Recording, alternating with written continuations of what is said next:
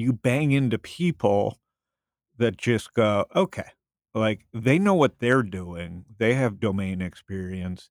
I know what I'm doing in that I think this trend is massive because I'm in the middle of it myself. And let's get out of each other's way and see how big it gets.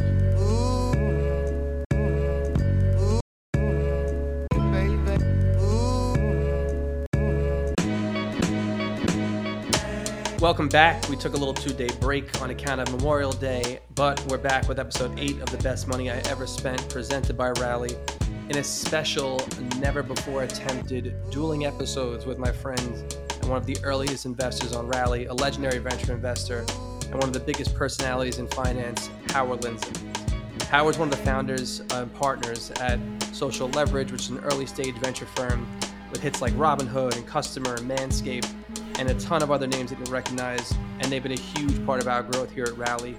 Howard also founded StockTwits, and before that, a media platform called Wallstrip, which he sold to CBS.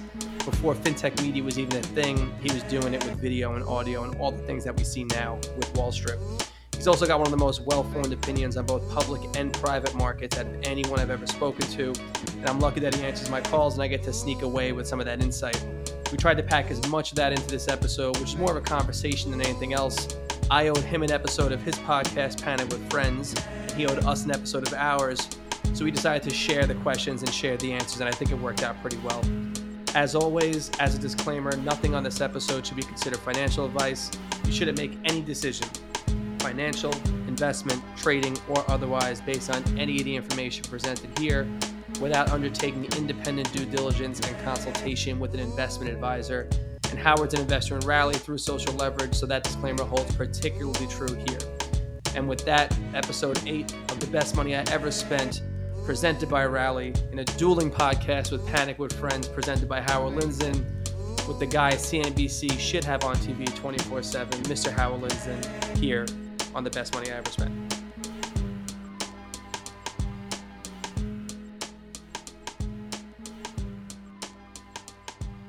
What do you see right now? Is it just a nose, a microphone, and a cap? That should be my logo. We're kind of we're recording right now, so I'll be honest to everybody listening that what I see right now is I'm not sure if it's a if it's a 17 year old or a 60 year old. It's somewhere in between. I think What It's you like see a- is a mole, a nose, a backwards hat, and an orange biking shirt. Is probably one of the the most disgusting scenes in podcasting history. What's up, Rob Petrozzo? What's going on, man? What's going on? I'm, I'm happy to have. I'm glad that we got to do this little like collaborative episode today because there you're one of the people that I think everybody at Rally recognizes like a personality around the platform. But at the same time, I feel like I'm getting the real you right now too. This is like a regular phone call we would typically have for everybody to listen to. Yeah, I mean, I just went biking, so I'm in a pretty good mood. I had five milligrams of Adderall for just to get the edge, and a cup of coffee. So if this goes on 40 minutes, we'll have to break for a poop. All right, so you're shot completely shot out of a cannon, and everybody got the real Howard right out of No. the in the first minute and a half. 10 milligrams shoots me out of a cannon. Five is a nice slight. Ooh, something's going on. Gotcha. So let me ask you this: When you and I'm, I'm going to jump into a question because that opens the door a little bit too. You're you're somebody who's made some legendary investment decisions. I don't say that I don't say that mildly. You are like you've been a mentor, just one of these guys around us who really always has a, a key and a keen eye for what's going on the next on the next sort of wave, what's around the next turn. Is our investment decisions for you today dictated by the mood that you're in, or is it still something that's like a data based decision for you? Are you thinking about it the same way you were five or ten years ago? Hmm. I mean, that's a great question. Generally, I, I mean, we're much different firm in that we're older and we've seen the goal line. You know, we've danced in the end zone. We've we've dropped passes. You know, I like using sports analogies because it's like sports, um, except without the contact. You know, money's our contact, so we smack our forehead and go, "Oh, you know, I appreciate the the legendary thing." You know, I was watching I got to answer the question eventually, but I was just watching Netflix do a great idea by comedians who are who are finally fighting back on woke culture with uh, they just created their own award show called Hall or the Hall, and um, you know they're re- they're recognizing people for like well they're dead unfortunately, but there's a lot of great dead comics, but they're recognizing people for like their longtime body of work, and I think when you're going to invest. Um, you know, there's bull markets and bear markets. So I've been through a few. So you want to be kind of recognized for getting things right for more than just one cycle. Mm-hmm. So I think, you know, what we're proudest about at social leverage um, and, and, and what I'm happy about is that my curiosity, you know, that made me a founder also gave me the domain expertise, you know, to bet on things or, or to make investments early stage. So what it comes down to is people. You know, um, the first time I met, you know, Mike Lazaro, we hit it off kind of like a combustion. Brett Wilson at TubeMogul, uh, Andrew at Ticketfly, and uh, Baiju and Vlad at Robinhood, and Yoni at eToro. Was, and and um, I'm thinking of, of Todd Davis at LifeLock, and then when I met you and Chris and Max at Rally Road, for example, is always like a kismet. You know, you have to be turning over rocks uh, all the time and be curious, but in the end, you run, you bang into people that just go, okay, like they know what they're doing, they have domain experience. I know what I'm doing in that I think this trend is massive because I'm in the middle of it myself. And let's get out of each other's way and see how big it gets. You bang into people that just go, okay, like they know what they're doing, they have domain experience. I know what I'm doing in that I think this trend is massive because I'm in the middle of it myself. And let's get out of each other's way and see how big it gets. The pandemic. So it's like, well, everybody's fighting about like what the pandemic's going to cause monetarily and financially. The market crashed and the country closed. And we had we had a warning uh, because we saw the Chinese markets close, but we kind of we kind of disregarded it for 60 days. So so coming out of that, coming out of the crash, we all kind of checked our, our our heads and our shoulders and our hands and our feet and go like, "Fuck, we're not dead." Um, And then the government printed a shit pile of money, and we were connected by Slack and Zoom and and and Twitter and stuff, whatever we were connected by. So like almost business as usual. And so, um, you know, the the difference now over the last twenty years is just the valuations. There's more people doing it there's more people that think they can do it. There's more mentorship than ever. So I think the prices got out of hand. So where we're different today, long answer, is that there's lots of great founders, but there's a lot more noise. And then there's it's a lot harder to do the price discovery because everybody thinks they can be a unicorn. So that was a long yeah that was a long answer. Hopefully, I answered. nah, you, you, you didn't. I, I started off with a, with like a very roundabout question, but I'll say this: during COVID and the beginning, you and I talked a lot about the state of the market and what we were doing at Rally and what the overall sort of temperature was like. You were you never you never once talked about it like it was this this once in a generation black swan event. Like a lot of people were talking crazy at that point too, that it was the end of the world and that no markets were going to recover and nobody saw that crazy turnaround happening.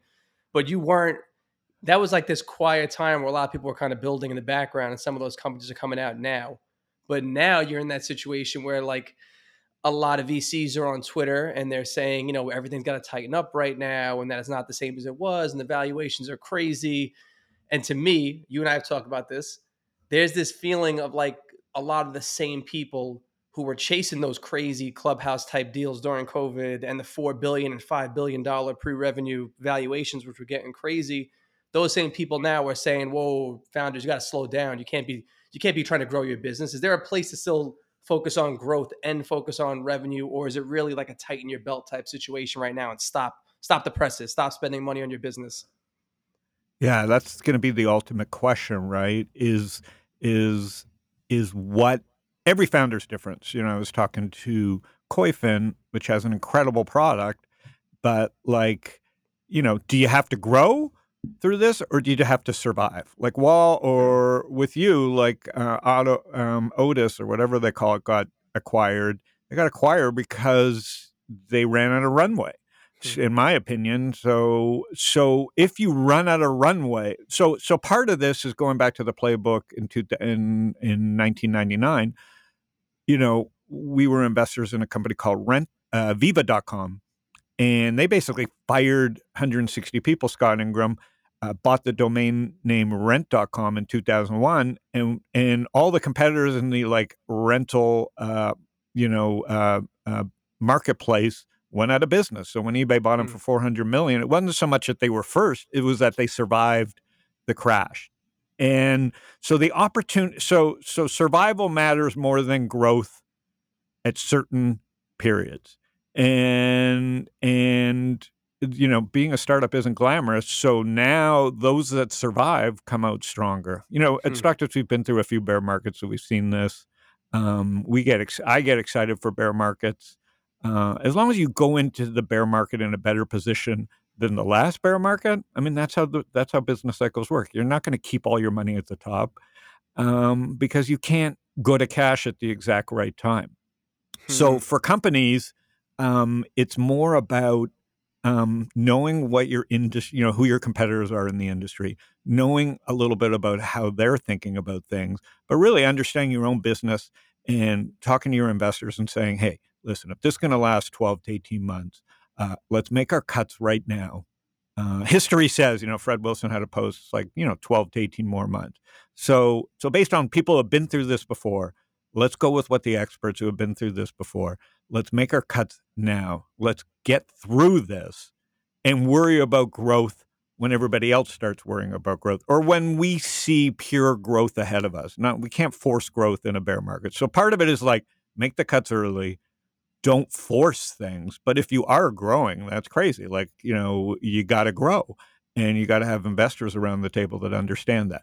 But since this is like back and forth, I want to now throw one back at you Yeah. on Rally Road. Um, what year now are you guys into Rally Road? How we're, many years? uh, we're like five and a half right now, give or take. Okay, so so five and a half. It's 2022. Um, the the world has has changed again. You Mhm. know, I don't think when you started the company, the crypto was something, and you know, you were going through the SEC. You were doing it a much different way. What's the biggest change in 2022 regarding culture and what your audience wants? What what has switched the most? Because the company started out as cars, and now you just did an Andy Warhol. Yeah. So tell me like what the culture and and appetite for risk is out there and what what people see and want. Yeah, I mean, uh, it's it's it's a it's a complex question that I was going to ask you. So it's actually a good way to segue into this conversation. We've always been lucky, I'll say this, to have people like you and, and Greg Bettinelli and uh, Greg Benelli and some of the smarter, what I consider like really smart conversational marketplace investors around us. And they've seen the cycles. You've seen so many of these cycles right now. A lot of stuff that we haven't before we started Rally when we started, ICOs were like the craze. And as we Oh. were going through the first SEC cycle to get the first couple offerings approved of cars, you know, it wasn't that dissimilar to now where everyone was like, why don't you just do an ICO? You could raise $70 million of non dilutive capital. And it was like, yeah, that makes a little bit of sense, but this is way unproven. And then we have to move the company to the Bahamas and never come back. And you can't bring money into US banks. And there was a whole element around like, having to do it with KYC and do it the right way and go through the process. Now, 5 Mhm. six years later, the big difference that we've seen happen is that people were talking about community that whole time, but now it's real. And I just talked about this last week. I was on a panel and they were asking like what was different. My generation, when we came up, it was really like you looked at that meme of all the garages where IBM started, where Apple started. It was like you and a couple buddies in a garage just tinkering with some stuff and it becomes a company. And then that Right. started to develop and it was a situation where it was like, all right, now it's in a coffee shop. But that's literally where me and Chris sat down in a coffee shop on 35th Street and like sketched out what this would be in 2015. And that was how the businesses started. But now it's like you have an idea and you have like three or four people who believe in it. They're distributed all over the world. In 48 hours, you put the product out. I could spin up a DAO and raise 10 million overnight from people who are, you know, tech empathetic and understand crypto, and all of a sudden have a business out of the gate with a community that cares about that's going to spend money on it, and it distributes so, so, so quickly. That's the major difference. So now when we think about other asset classes we go into, the time frame from something being a trend to being relevant, not just now, but in the future, is so much tighter now. So when we think about going into like an NFT project or you know real estate or art or whatever it is, it's like if we find the right thing right now and the audience is ready for it, you got to pull that trigger immediately. You can't wait for someone to tell you like now's the right time because that doesn't exist anymore. And so, how did the Andy Warhol come to you? So we were we wound up purchasing that. I believe we purchased that. I don't think it was at auction. I could be wrong, so don't don't quote me on this. But we always look at things where it's like if it's again relevant right now, It's one of the bellwethers in the space, which in this case, Andy Warhol, super recognizable, but also was coming up on that auction a couple of weeks ago, where that Marilyn, the original, the specific one that that our that our silkscreen was based on, um, that's an edition of you know broke a record for for any U.S. based artist selling any painting at any auction or Whoa. any private sale. So we talk about like numbers 180 million 200 million dollar paintings from somebody who's recognized worldwide and it's around the same time we want to release this offering that kind of checked a bunch of boxes for us. So for us it's like a $170000 painting the one that we have the print that we have on rally. Even though you might recognize the artist you see the headline somewhere that's still a huge chunk of money for a regular person to come out of pocket for to get the best version to get an edition version of it. So warhol was going to make sense. Art was a space we wanted to go into. We weren't going to go for the top of the market and do you know a hundred million dollar painting out of the gate, but also something that's relevant now, has an auction that's upcoming, that's going to be relevant in the future. It was a no brainer for us to start there, basically. And like you know, Warhol, like you, if you ask anyone on the street, name you know name ten artists, Warhol's going to be in every single one of them. I mean, I'm guessing right now, but Warhol's going to be in all of them. And you'll talk Da Vinci and whatever else. Like people will name the Ninja Turtles and then name Andy Warhol, basically, you know, or like maybe Basquiat. So that's always part of the decision making process for us too, is make sure regular people recognize it. You know. Yeah, and and and the car brands definitely, book authors definitely, certain types of watches definitely. Um, and you're right, Warhol. Even though I guess I'm a fan. I mean, cont- I'm a fan of contemporary, so I'm a fan. I, I you so, collect art so, though too. Like you collect the things you like. Your house is full of things that you like, and when you make money on them, Correct. it feels like a check mark. You know what I mean? So, what's the future look like? I mean, you guys are at the in Soho at the tip of culture. I mean, obviously, I'm a huge fan of you, Chris and Max, and uh, George. Uh, you know, CEO. How many people are you today? Uh, we're getting close to fifty now. So you're getting close to fifty. What does the world look like post this? You know, crypto bear market. We don't know if it's a winter or it's a bear market. Um, you know, DAOs that you you briefly mentioned. Let's let's quickly go through it. It's like an LLC, but on the blockchain. You know, like you said, it's built in community and passion and money and commerce right in. You're buying every, you're getting everything all in one as soon as you launch. It's not like an invest. You first you got to get the investors, then you got to get the the passionate users, then you got to get the sellers, and the you know build the marketplace. This is like if you can if if there's a is something that everybody likes and there's a community around it you can get up and go with the dao so Yeah. what does the world look like as we come through this what's like the thing that matters most is it is it branding culture It's hard for me to say it's not. I mean, it, every again, it's the same thing we're talking about now. Everything is the timelines are so much tighter. So like we've talked about 2008, 2009 at length, you and I over the course of the last, you know, three, four years, let's call it. And it Yeah. sucked and it felt like the end of the world. But, you know, the idea of like taking down Melvin Capital didn't exist in 2008, 2009. Like for a kid that didn't, that didn't even make, it wasn't even a thought process to open the books and right they were out- doing occupy wall street the parents Exact- were doing yeah, occupy it was, a, wall it was street protests. You know, I mean, it was like, and Wall Yeah. Street wasn't even the problem. There were people Really behind. Wall Street Really that were the problem. point. You know, but that's Yeah. also to me what's going to happen now is that the invest in things you care about thing makes sense automatically out of the gate to like a 19 or 20 year old, no question, and that could be anything. But they have the ability to sort of tell the value story on their own now too. So if there's a space that we're not thinking about, then and we have a 19 or a 20 year old and groups of those people on rally who want us to go there, that's a space that we go to because like the way I think is way different than the way Chris thinks, than Max thinks, than George thinks, or Fitz thinks, or anybody at Rally or Rachel thinks. So we're always trying to sort of. I'm I'm not I'm a dinosaur at this point. If there's something that I love, there's a chance other people don't, but there's a good chance there's a niche that people care about it. We go into all of those because the future, to me, when you think about brand, as I get older, I've realized this, and I don't know if you agree with it. At a certain point, the things that we want to spend our money on we want to invest in, it's only it's two things. It's either the trying to buy the fountain of youth or trying to like do good and feel good about the money that we're spending. So if you're doing those two things, it's a mix of nostalgia. It's about doing something that benefits a bigger part of the culture. It's about trying to make decisions for the future, not just for you, but for the people around you. All of that means if I'm walking down the street and I see something that I feel like it's worth making an investment in, you should be able to make an investment in that. And there's probably a group that cares about it. And that's like, you know, easily connecting thousands or hundreds of thousands of people to make those investments. And it's not just the easy stuff like art and real estate, it's the stuff no one's thinking about. So that's the space that we want to be in, basically. But it could also be, yeah, I like that. I really like that. It could, and and it is true. This this bear market, and it is a bear market, but I can't tell how bad it is because I'm so narrow, and so uh, you know my group of people feels it more than let's say the energy people are partying. Hmm. um, you know, the commodity people are like thinking about growth. Um, the people with capital uh, are, uh, are thinking about how to deploy it. It's the people that kind of that got run over here is a is is a pretty big swath of people, but it was a lot of new money and it was a lot of money that no one will miss Yeah. because they were only going to spend it on frivolous things. So this will affect all of us in the sense that um, you know appetite for risk shrinks a little bit. What's different about this 2000 and 2009 is is the banks first of all and the and the in the um, private equity people are are flush. Everybody's raised money.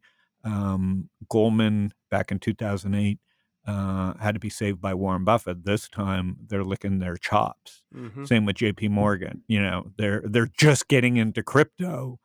they just, uh, you know, J.P.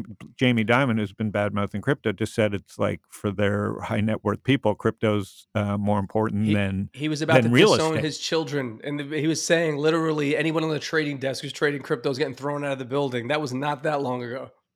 Yeah, you can never tell with these guys. I don't trust any of them, but you know, now they're in a position to say that it's more important than real estate. So this this this has a floor. Like this is going to be interesting much like COVID created the shortest bear market. I can't figure out this bear market because the banks are in, the last bear market that like was super painful uh, the banks were in trouble. This time it's just dumb investors paying dumb prices and employees, uh, you know, w- fun employment or whatever you want to call it, like having three jobs and not going to work.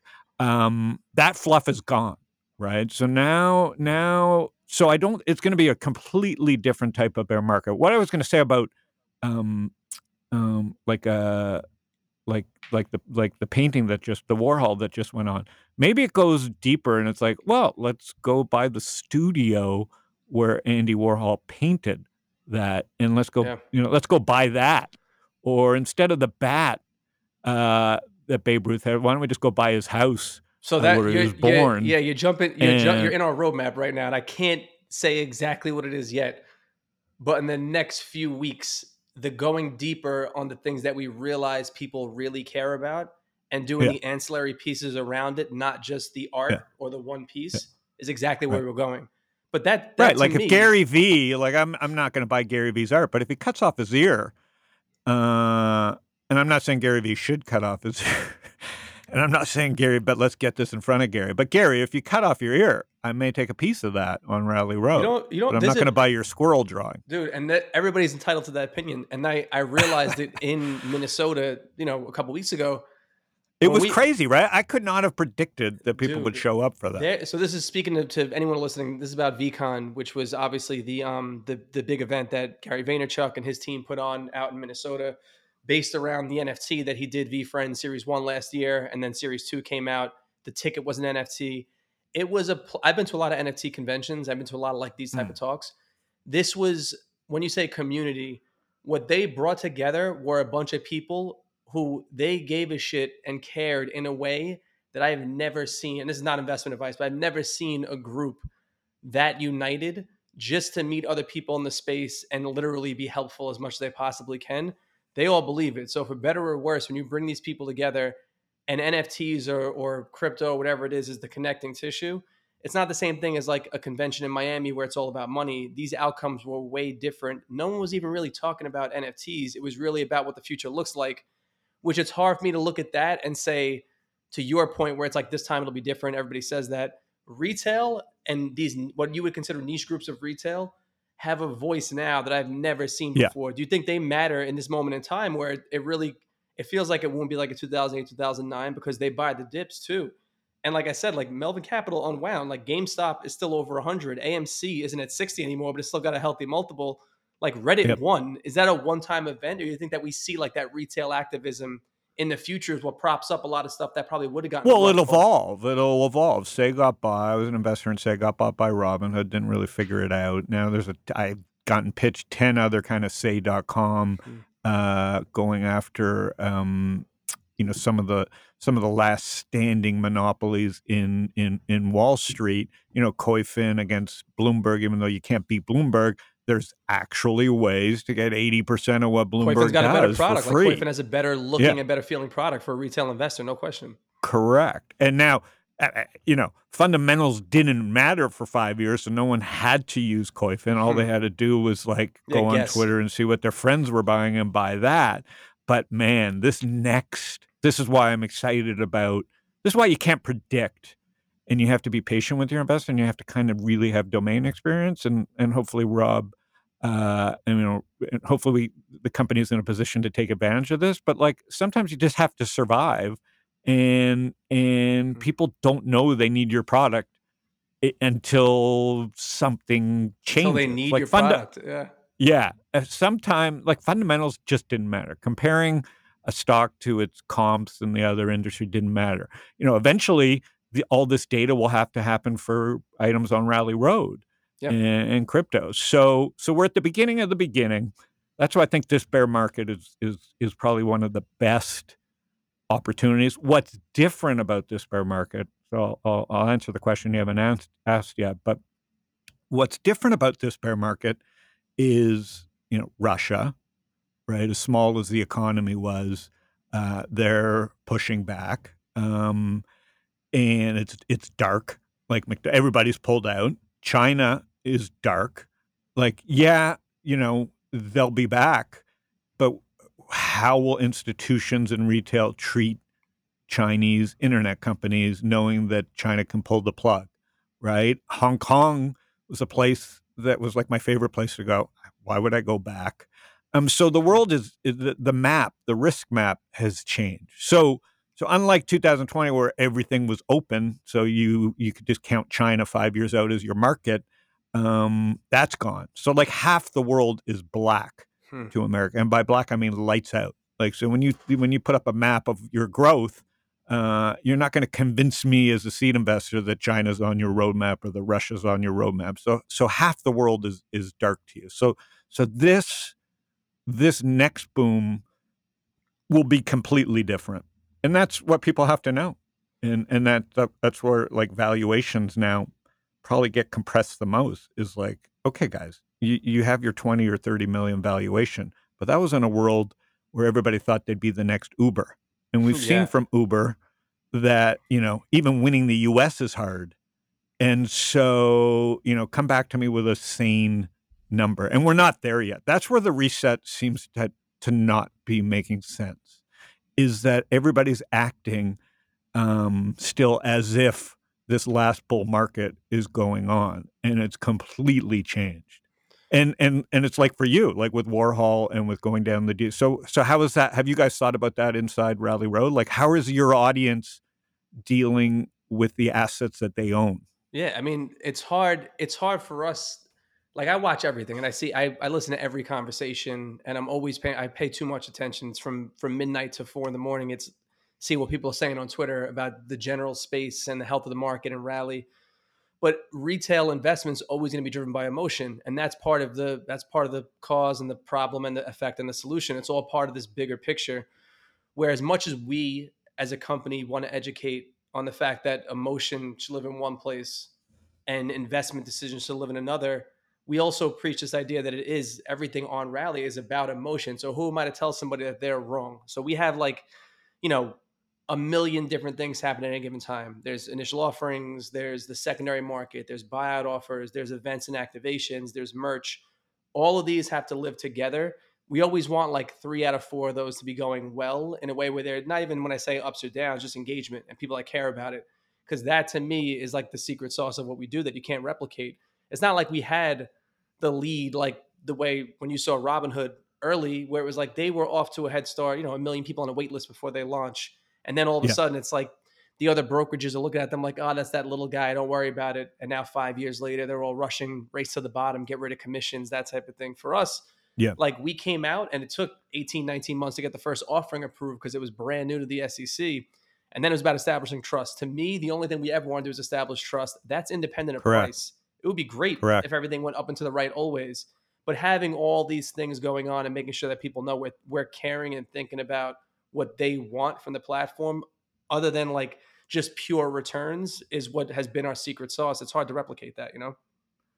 Yeah, it's like Chipotle's when I'm going to go long winded here, but it's like Chipotle's when they poisoned or, or food poisoned their people. It took two years. I mean, it's still the fucking same burrito. It's true. But if you look at the stock price, it took two years for people to forgive Chipotle's, right? Like the difference is, and so the same thing with Robin. Here's the biggest thing about Robinhood and Rally: you were built both mobile first. Yeah. Robinhood and both of you guys are, are guilty or genius of this. We stole that from Robinhood- because it worked. Like it worked, so we stole it Yeah, from yeah, yeah.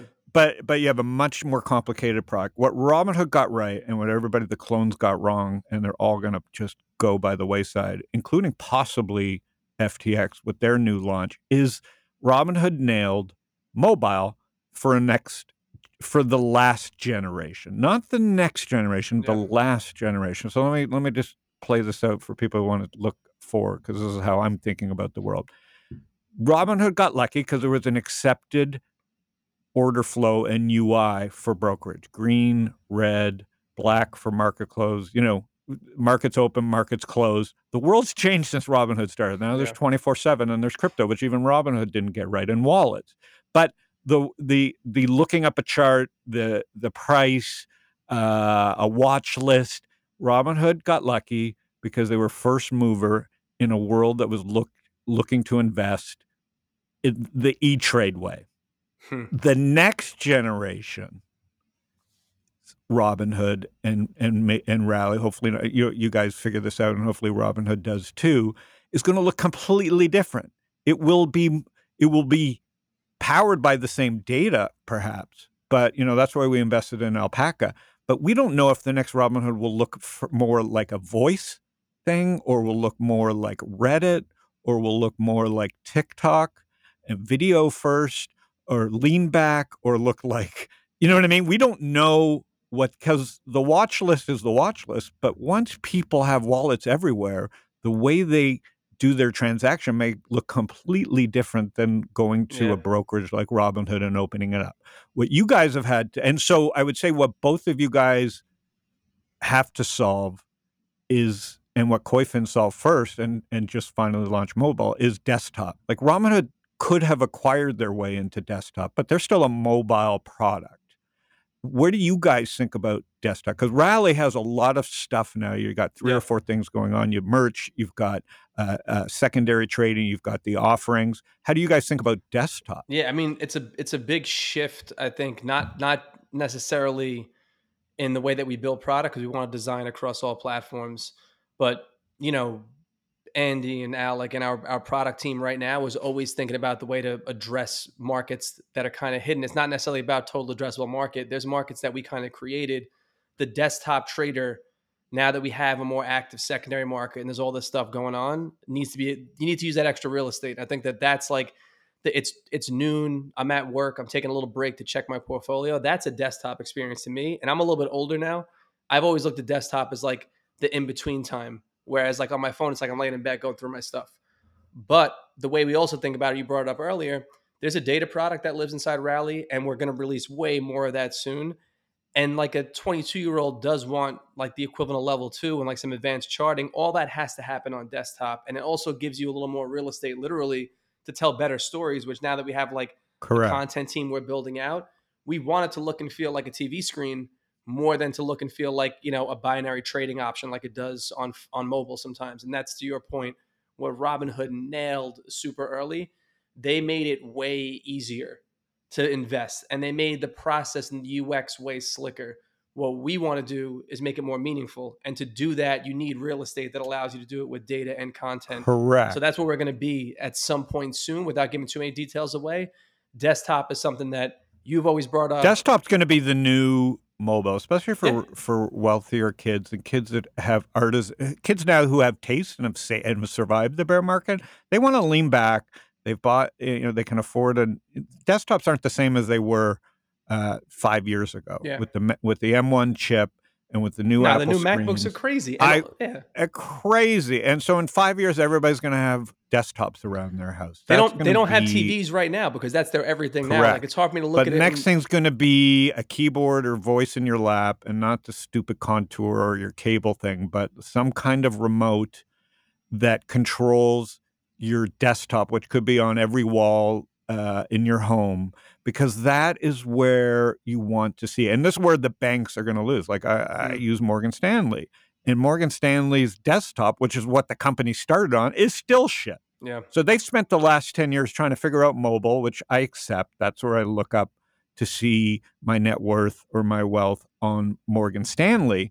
But then I go to the desktop and I'm like, they forgot it. Like, not only was their desktop bad before, now they haven't invested in it and it's terrible. But, but Like, also, just- it's, the, it's dude, it's the thing where it's like legacy banks in particular. Everybody does this though, and I'll say this: that really early, you were always uh, talking about desktop. Greg from Upfront too always talked about what we're going to be on desktop.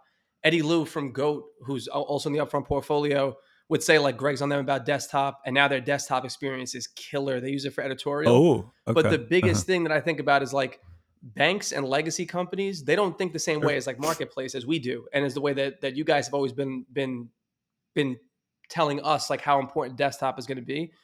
They think about it like kids are on their phones a lot. So let's make it mobile. And that's just once you're thinking like that, once like a once a 75 year old is telling is telling you like I see a lot of these kids on phones, let's put our whole thing on mobile. They probably already moved on. Like they're probably on on 1980s era, you know, old Apple Yeah. Lisas right now, and that's like their preferred method of, of ingesting information.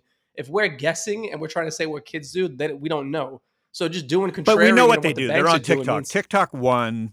I, I said this the other day. What I got wrong is I didn't realize how much TikTok had won No, because I thought because Trump said he was going to stop it and didn't stop it, and now they're 360 billion and they're they're bigger than Spotify and and and Netflix combined. that algorithm murdered Uh, them too. not like, just see Facebook. Yeah, you could scroll forever and keep seeing. What so that's see. it. That's the peak mobile. Yeah, that's peak true. mobile happened.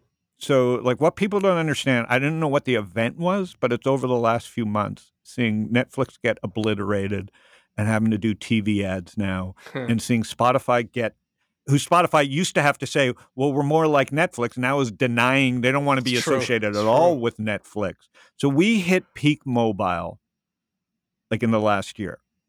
And the surprising, this is why Apple's probably held up the best. I don't think anybody wants to talk about this, but we are about to switch back to an enjoyment. There's so much great content and and and TikTok, unless you know government steps in and destroys it, TikTok won. So in a world where TikTok won and Facebook's fighting them and everybody's fighting TikTok, unless something new comes along in mobile, like a completely new type of product, we now the only way to compete against TikTok is on the desktop. Your wedge in is how do I trust? What does this brand give me uh, for all this stuff? So everybody was zigging, and now Apple with the desktop and the art piece uh, is is ahead of the curve. So I'm really starting. I didn't know what the trigger was until I just read this post of how big TikTok is, and and if you look at the market caps of the destruction, it's not just Snapchat. I mean, Snapchat's still in denial. You think you think Um, Tik, you think TikTok took all just absorbed all of that market share? Well, they observed attention. Yeah. And what I got wrong about- right. What I got wrong about TikTok is I'm just not a user. So, so because I'm not a user, I go, well, they'll never get me, and so I didn't understand the destruction possible to other market caps. When you take attention away from Netflix, Netflix was talking about gaming. They were talking about TikTok, but they didn't move fast enough. The reason I, I, I trust Netflix is he's survived this before. The Yeah. reason I trust Spotify, I want to own those brands now, even though they look dead, is that Ek has survived before. Um, this is when you want to bet on guys who have survived before, if you're going to bet on anything. And so I think it's really important for both Robinhood and for Rally and all the, you know, and, and I've been bugging Rob at Koyfin to go mobile for every, at least he finally checked that box. Yeah. But you can't forget desktop. So I think that's one of the biggest changes. The other big change, and I talked to Yoshi at Alpaca around FinTech, is that he calls it um, the Empire Strikes Back. And he's really smart kid. Uh, he's really thoughtful. And what he and I have been talking about is if we if the banks are stronger than if this doesn't spill over into a cascade effect of panic and, and, and people walking away from their homes and leverage, I think it's I think it's confined to like confined to like the Carvanas and stupidity around cars and fringe stuff. Um, if this doesn't blow up, the Empire Strike Back is Goldman, J.P. Morgan, like with J.P. Morgan, even though they their products suck, they're into crypto now. They're backing into crypto. Goldman Sachs is licking their chops about high volatility trading, and and they could go buy a hundred companies. Nah, failed dude, that's the that's the difference between like the hundred year plan and a startup trying to get bought in five years. Like it's just not the same thing. Correct. They don't think about it the same way. They don't think about it the same way. So the fucking banks are in a perfect position to pounce and like and they just watched for 10 years and all the fintechs and VCs just handed them broken companies that they can just roll in again. So it's really important that the rallies and the and the FTXs and the Robinhoods, the people that get through this uh, with with balance sheets and with good with good domain experience, really position themselves for what the banks are about to do. They're about to just weaponize themselves with the carcasses of, of broken fintechs. So keep your eye open for that. I'm trying, man. That's a crazy one. So I, uh, that's and it's it's it's well taken, and it's also something like to go back to the what you said when we talked about a lot during this whole episode is like the there's people they could watch and wait those big banks. They don't need to make snap decisions based on purely emotion. Like they've been through this three, four, five times at this point. They're not going to mess it up. Yep. But also like yep.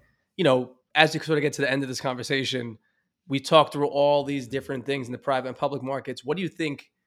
We talked DAOs a little bit, but you have DAOs, SPACs, public investments, private investments, crowdfunding, all these things. What's the most interesting vehicle to invest right now outside of the standard methods? Do you have anything you're looking at where you're like, this is the one that's going to stick?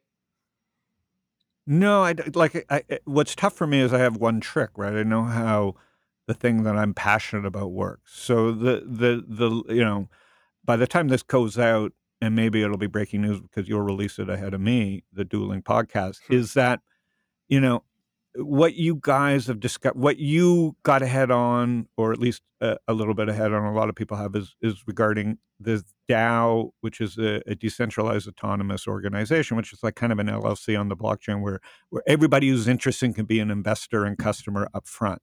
So I'm, I think small. I've always said, you know, too small to, you know, too small to fail. Focus on that. But small is the new big. Like, hmm. if you're passionate about something, and I'm passionate about comedy um, there is there is opportunity out there to meld tech with the experts in a community, with money, with commerce, and with marketplaces. So we're starting to see that.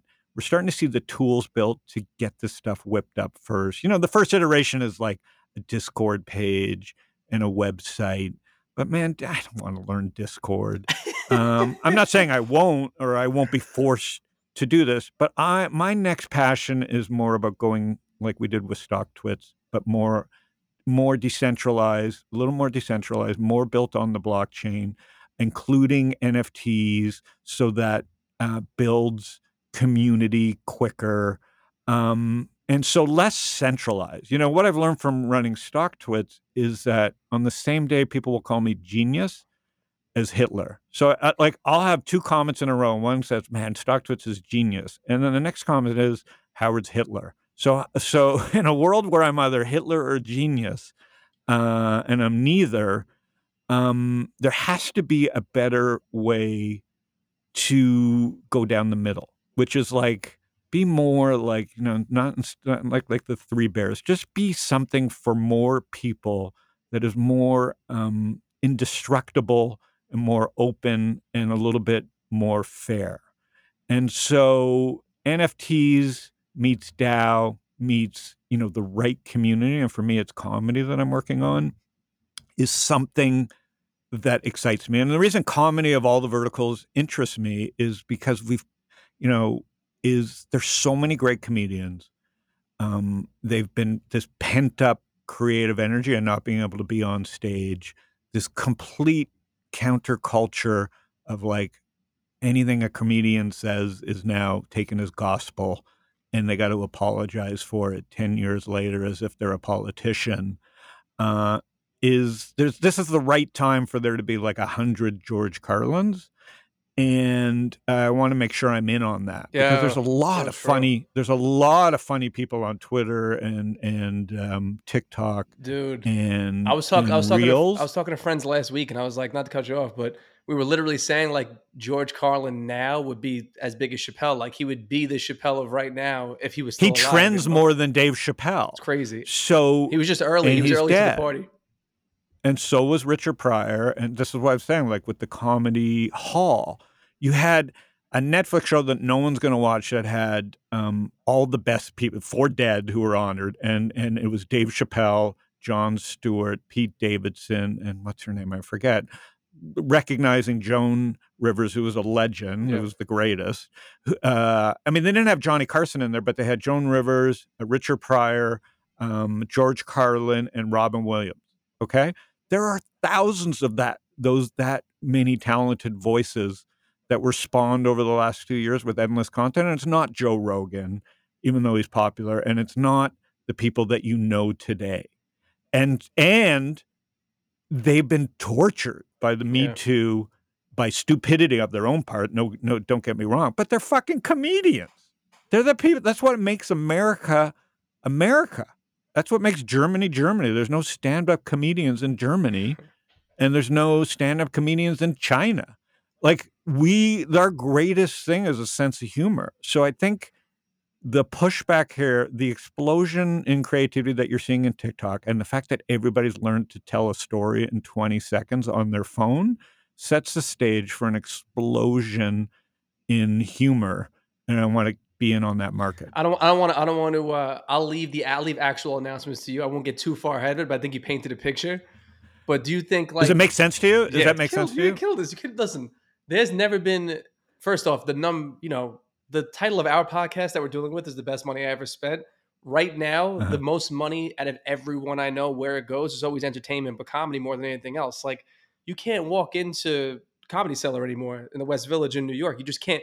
There's a, a Saturday you can't go near it, and then Tuesdays now because like Chris Rock might show up, you can't go near those either. You know what I mean? So it's become Yeah, a place. And, and they're already ahead of this. Leave your fucking phone at the That's door. it. And by the way, Jon Stewart just bombed. nah, His Apple show is a it. fucking disgrace. it turned. It turned. and I don't care to say religion. it. I'm I'm a huge Jon Stewart fan. He fucking muffed. and and Dave Chappelle's getting a little old.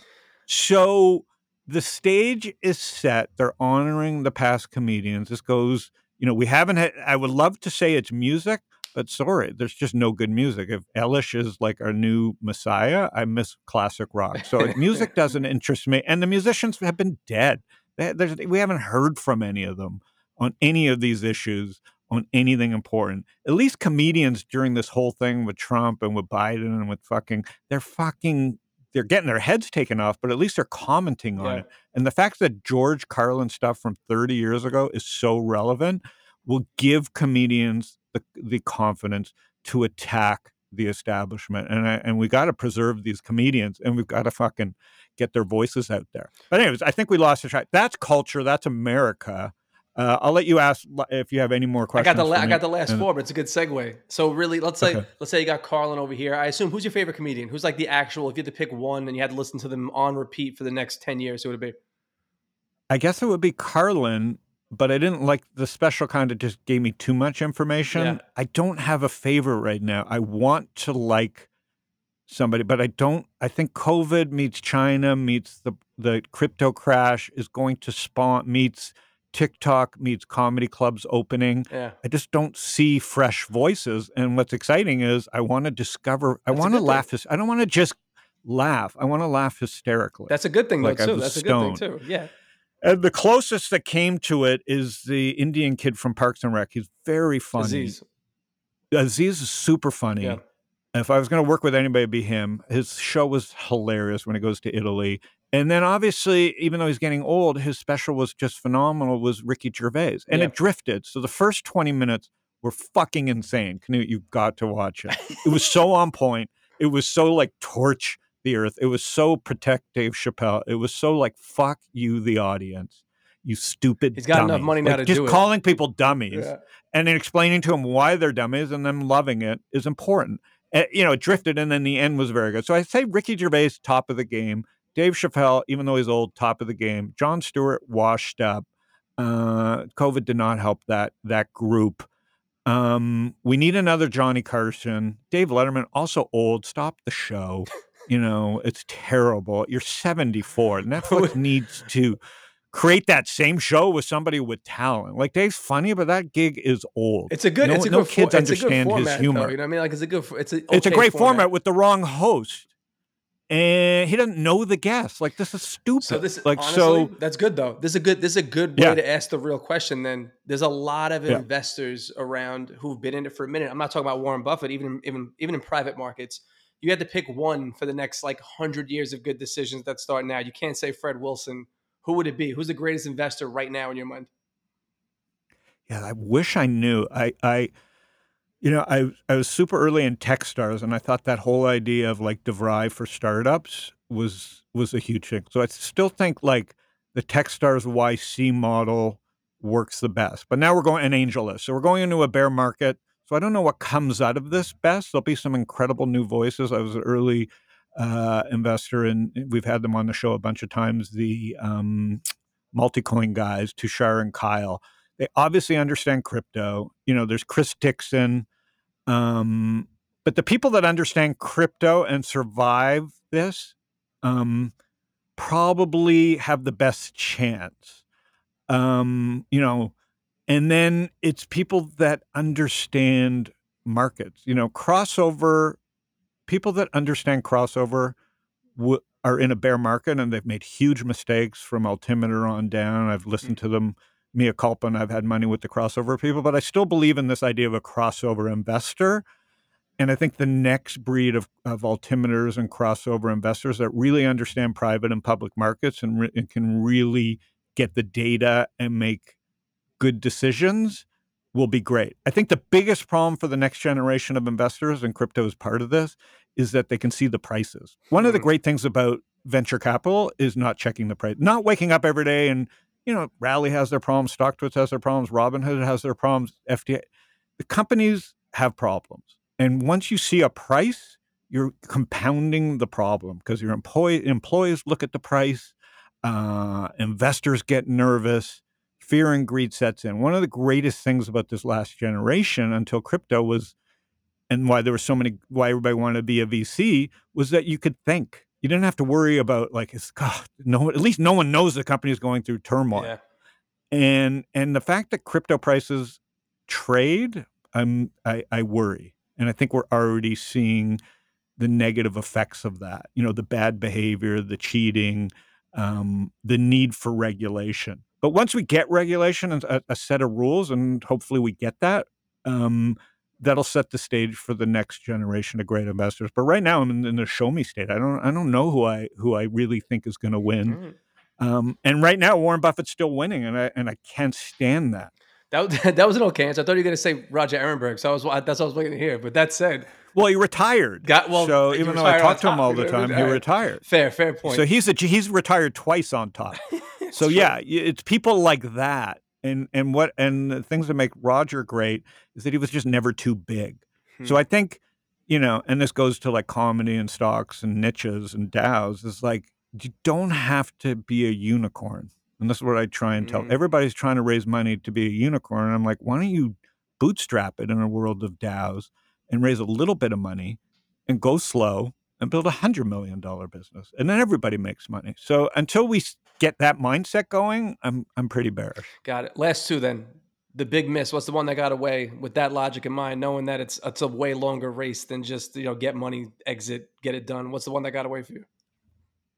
The one that was just teed up because there was many that I missed. Twitter, you know, I missed, but at least I got it later. And uh, Zynga, I missed, um, but I didn't. I'm not a gamer, so I don't care. Even though it was just the one that I missed that was just in my wheelhouse was Carta Hmm. at a four million valuation. And Henry pitched me, and he couldn't close me. I mean, obviously, he tried, but I'm going through the emails. I just, you know, it was it was sh- it was it was presented as e shares, four million valuation. Love the idea of of at the time, you know, 2013, 14, of like a spread your cap table open on the internet. Uh, behind a paywall. Like just help company. You know, I knew companies were getting created so fast that Carta was going to, the idea of Carta was going to be huge, but I didn't, and the valuation was 4 million. Think about that That's in crazy. today's world. Yeah. Okay, so there's two lessons here. First of all, it wasn't about price that I passed. It was that I didn't believe that he could execute in a world of angel lists. So I just completely muffed it. And Henry's still CEO, and I think it's last count seven billion dollar company. Um, so you know, my kids' trust would look a lot different if I had made that investment. um, and that would have been in the same fund as Robinhood. And I know my friends at Elefund, and I'm an investor, and Nate Rollin, early investor at Robinhood. Um, their fund, you know, is Robinhood and Carta, so I know the numbers, and so I, I'm really bummed. I passed for the right reasons because I, I I did all the work. I just didn't believe in the founder, and I hadn't met him yet, and I passed. And I think Carta is such a great product for what its its core uses that you know congrats to them so that's a that's a huge But the, I mean, listen, part. the fund that that Robinhood came out of is like a legendary fund that you guys have as is. You Yeah. guys did all right with that one, so I guess not the end of the world. yeah but understood. And with Yeah. that in mind, my last question, then I'll then I'll leave it to you, whatever you, wherever you want to go with it. But talking about bootstrapping, you're talking about the element of luck that's involved with with making these really great picks that turn into these generational businesses. You think venture capital, as it exists right now, still exists in 100 years, or you think that DeFi and Web three and these DAOs have a real chance to change the model? Do you think it still exists like that two and 20? Or the idea of like a fund exists the same way it does now in 100 years, or the banks have no chance? yeah it'll exist i mean the the question is who's the investor right? Um, the question is what defines an lp and what defines reporting. Right now like for tax reasons and for certain reasons and for regulation reasons you got to be accredited or have a certain you know super accredited now for for fund to fund. So i think the f- the fund will exist because it's the same reason why like 50% of wells fargo's customers still get a paper statement. Hmm. So if I were to go out 50 years, I'd say venture capital's 100 years, I don't know, but 50 years, based on the fact that Wells Fargo customers still mm-hmm. want a paper statement, I would say venture capital exists. The question is, wh- who will be the LPs? Will they have to be worth a certain amount of money? And will there be sidecars that are on the blockchain that that track the liquidity of the fund? So so so so yes, they will they will still be here. I just don't know if they'll be as popular just like SPACs have been around for 50 years, and as a feature, it's still a great thing. But in a world where DAOs and DeFi exist, maybe SPACs will still be a feature, but just for a select few people. Makes sense. That's why I didn't bring up SPACs. So that would have been a whole other podcast. But that's all I got, man. That was a that was my only method of having a dueling podcast that didn't go for three hours was to not bring up SPACs in any detail. Well, we we covered a lot of ground. I mean, what what I think we both agree with that there's plenty of opportunity if you cater to what investors want. And and not everybody has to be a unicorn. Not everybody needs venture funding, and I think we got to remember that. And there's a million ways to skin a cat. So uh, I appreciate uh, the time. Uh, it's fun catching up on the markets and and uh, culture. How's Soho? Last question. How's Soho? It's good, man. Where I mean, it's also like it's been busy, but now it's busy in a way where it feels like you know Europe kind of reopened in a way that the summers are typically dominated in Soho by European tourists, and now we're starting Uh-huh. to see more of that. There's way more restaurants that I'm sitting in where you know the it's mostly people speaking Italian or French and less of the same neighborhood faces. So it feels like it's way busier with new faces the last like month and a half, two months. I think that's going to be the theme for the whole summer. Yeah, that's good. So people won't just get sick of looking at the same people. Yeah, man. I minute. it's ask Rachel. Uh, we we go out and grab coffee. It's like I gotta go. To, we got to like let's go to somewhere brand new. They haven't been in a minute. I don't want to see these same people. They don't want to see me anymore. You know what I mean? Yeah, I'm so excited for for for New York, but at the same time, it feels like there's still uh, some layover problems with crime and stuff. Like, what do you do? You feel safe, or is it like different? Yeah, I mean, I've had like one or two odd run-ins like over the last three, four months where like for a minute it was kind of like, do I got to fight on the street right now? But that's always I've been here for you know 38 years. That's not going to change. Like it's never not been that. Like I've been I've been I lived in, in Brooklyn and in Manhattan for my entire life. I've never lived anywhere else. So I I lived in Philadelphia for a little while, but other than that, like New York's always been like that's part of the charm of New York is that anything can happen. Sometimes you got to like keep your head on a swivel a little bit though, no matter what. And then last thing, work from home versus the office. I made Rachel. I remember working from home. I said, Rachel. She was like, Rachel, only six people are showing up at rally. I said, be the seventh. Yo, Um, a, so I'm still the old school dad that kicked her out of our house and said, get back to New York and go into the office, even if you're just a seventh person. I am Uh, too, what do you man. start? I'm- Is there more than seven people yeah, now? now, now, but I think part of that is that like I'm not easy to work for, and Rachel will tell you that obviously, and also like I think a lot of people on my team wind up in the office on the product team and on the marketing team because a lot of it is brainstorming and creative work. It's a little bit to me like I want everyone to be happy and be productive, and wherever you work from, a majority of our team is is remote or semi-remote. Not very few are full time in the office. I go in a lot because it's a few blocks away from my apartment, but I get I get more work done there anybody in our team that's in the office, when you have creative conversations, part of me still feels like maybe it's old school, but being in the room to throw ideas around with each other and do it less asynchronously, do it one on one or one on four or four on four, it feels way easier to get stuff done for me. So, like, it's not a requirement, but it's nice to have two or three days with somebody who you're working on on creative stuff with in the office, you know? Mm, yeah, I tell any young person, find out who your where your boss lives, show up every day.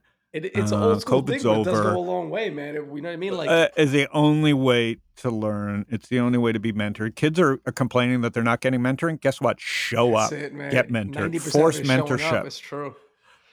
especially if your company's in New York or uh, Los Angeles or Miami. Show the fuck Dude, up. I- All right, this was that was fantastic. Thanks for coming on, and I'm happy that I got to come on. But Nah, the name of your you. show, Thank you for coming on. The best money I ever spent, presented by Rally, where we panic with friends sometimes. You know what I mean? beautiful. All right, talk to you soon, buddy. Talk soon, man.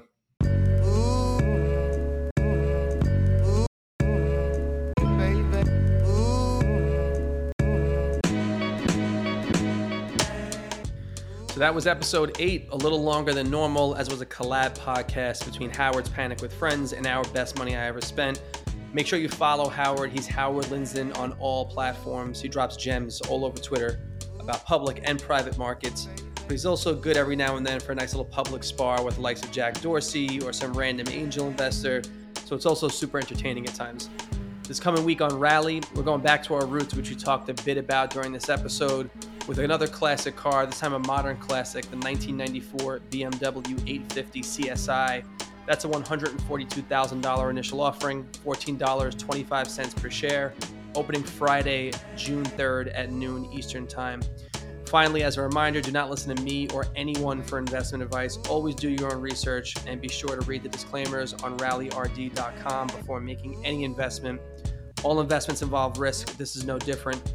Past performance is never an indication of future performance. I'm Rob Petrozzo. I'll be back next week with a new episode, back at our regular Sunday morning scheduled time. But until then, you can find us on rallyroad.com, at Rally on Instagram, and at OnRallyRD on Twitter. Be sure to subscribe so you don't miss anything in between. Until next week.